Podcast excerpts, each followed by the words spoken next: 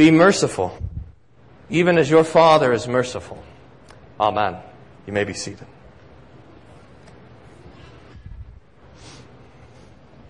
In the name of Jesus. Amen. Dear saints, when Isaiah sees the glory of God filling the temple, and the seraphim flying around the glory of God, crying and singing their holy, holy, holy, he is overwhelmed and cries out, Woe is me, for I am lost. I'm a man of unclean lips, and I live in the midst of a people of unclean lips. What a confession. Isaiah not only confesses that he himself is a sinner, but that everyone around him is also a sinner. I dwell in the midst of a people of unclean lips. Sin is the problem, but look at this. We, we have our own sin, and we have our neighbor's sin. And this second thing, our neighbor's sin, is what Jesus is talking about in the gospel text. He's teaching us how to handle the sin of our neighbor. We know, generally, at least we should know, what to do about our own sin. When we sin against someone, we go to the person, we confess our sin, we apologize. We ask for forgiveness. We come here to the Lord's name. We confess our sin and we hear the absolution. We drink the body and blood of Jesus with His promise. This is shed for you for the remission of sins. And if we have persistent guilt, you, you come to your pastor. You confess your sins. You get the absolution particularly and privately just for you. That's, that's how we take care of our own sin. But what about the sin of our neighbor? Jesus makes a joke about it in the text. Why do you see the speck that's in your brother's eye but don't notice the log that's in your own? It's silly. How can you say to your brother, brother, let me take that speck out of your eye when you don't see that you have a log sticking out of your own? You hypocrite, says Jesus. First take the log out of your own eye, and then you will see clearly to take the speck out of your brother's eye. We are by nature, by sinful nature, meddlesome.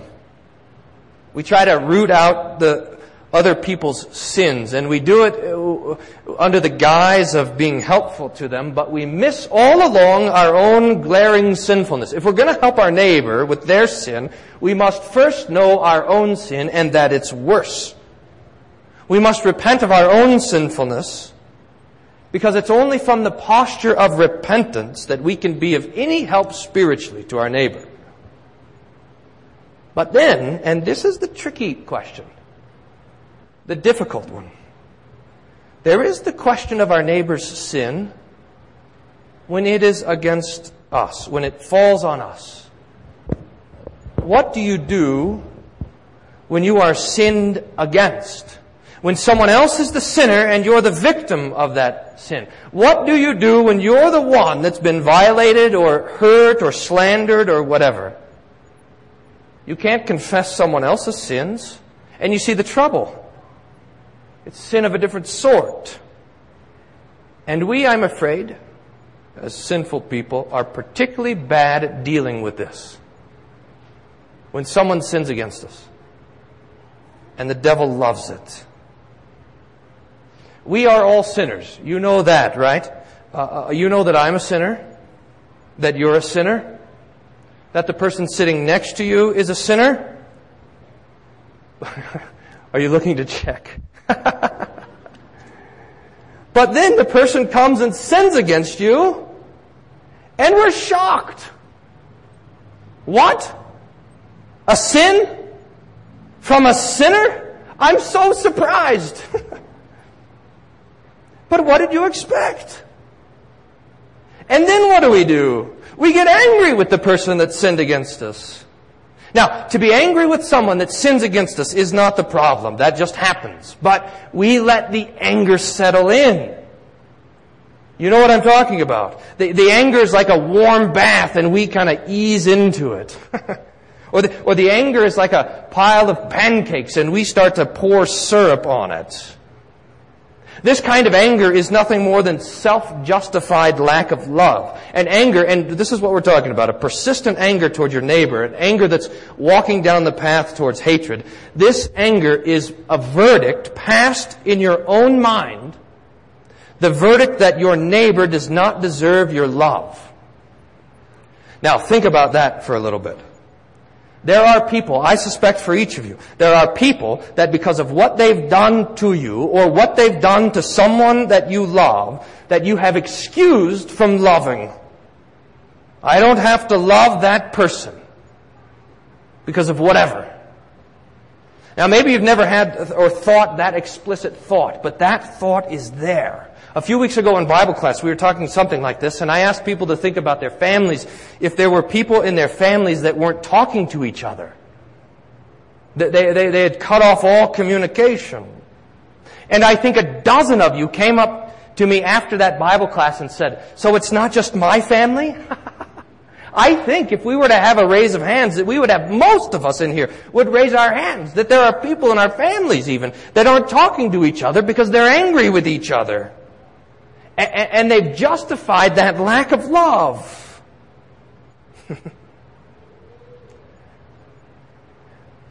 I want to be very clear about this. If that person that's refusing to talk to someone else in the family is you, stop. Stop it. It is impossible to love someone if you refuse to talk to them. If the person doesn't even have a chance to apologize or make amends or whatever. If you refuse to communicate with a person, you're cutting them, you're cutting them off even from the possibility of love and you are ensuring that you remain angry with them. But this is what anger does. We have the command from God to love our neighbor. But anger comes along and it makes an exception. I've got to love everyone, but that person so and so because they did this and that. And now I've put my place, I've put myself in a place where I can sin against a person and look at this, I don't even feel guilty about it. In fact, I feel like it's a good work to sin against that person because after all, they deserved it. Anger does to your conscience what a strong shot of vodka does to your balance. It knocks it completely out of whack. I sin and now, because I'm angry, it doesn't even bother my conscience. And we wonder why the devil's always tempting us to be angry. Anger is the foundation of the sturdiest unrepentance that there is. An unrepentance built on pride and self-defense and a numbed and wounded conscience. It's dangerous. Anger is dangerous. And, and the devil uses anger like a crowbar to pry the cross of Jesus out of your heart. Watch this. Someone sins against us. And the result is we do not want that sin to be forgiven. We certainly don't want to forgive that sin. And, and I think this is the most damning accusation that we can level against anger, and we don't want Jesus to forgive that sin committed against us. We would rather that Jesus wouldn't have died at all than that he would die for that particular sin. Think about it. Now this is tough medicine, but think about this. Think of that sin that has you righteously angry. Or that has you upset that sin that was committed against you that has you bitter. That's estranged you from the person that you love or the person that used to be your friend. Whatever. Think of it. Now, a lot of times these sins are old. Old sins. 10 years, 20 years, 50 years old. They've been festering like a splinter under your skin for that long. Th- think of that thing, that terrible thing that someone did to you or someone did to your loved one. You th- think of it? You have it in your mind? Now tell me what you think about this. Jesus died for that sin. Jesus died to forgive that. I think that hurts, doesn't it? You don't want Jesus to die for that. But Jesus died for all sin. Every sin, even the sin committed against you, is died for by Jesus. It's forgiven by Jesus, but we would rather be mad. We would rather let that sin stand as unforgiven. Because as long as that sin stands as unforgiven, then I can stand as judge and I can keep standing as judge. I would rather have Jesus down off the cross and the person that sinned against me hanging there. Do you see how anger works? How it dislodges Jesus from the cross and from our own hearts? But Jesus will not give up his place. He will suffer and die for your sin and for your neighbor's sin. He will forgive sin, all sin, the sin of the world. And you, Christian, marked by the name of Jesus, you do the same. Jesus says it like this in the text. Be merciful. Be merciful, even as your Father is merciful. Judge not, and you will not be judged. Condemn not, and you will not be condemned. Forgive, and you will be forgiven. Give, and it will be given to you in good measure. We, the Lord's people, we who are called Christians, are marked not by anger, but by mercy, not by judgment, but by kindness, not by vengeance, but by patience, not by a hatred for our enemy, but by forgiveness. It can't be any other way. Now, this is one of those sermons that I want you to talk to me about Especially if, if you're sitting there and you've got this long old anger that's been driving you and destroying you for years. If you've lived with this anger that for so long that you don't know any other way to live or any other way to think. I think in some cases there's fear uh, of the sin that's been committed against you and the shame that results from it. When someone hurts you, and this thought that if we don't defend ourselves, nobody will. But dear saints, you do not need to defend yourself. You have a defender.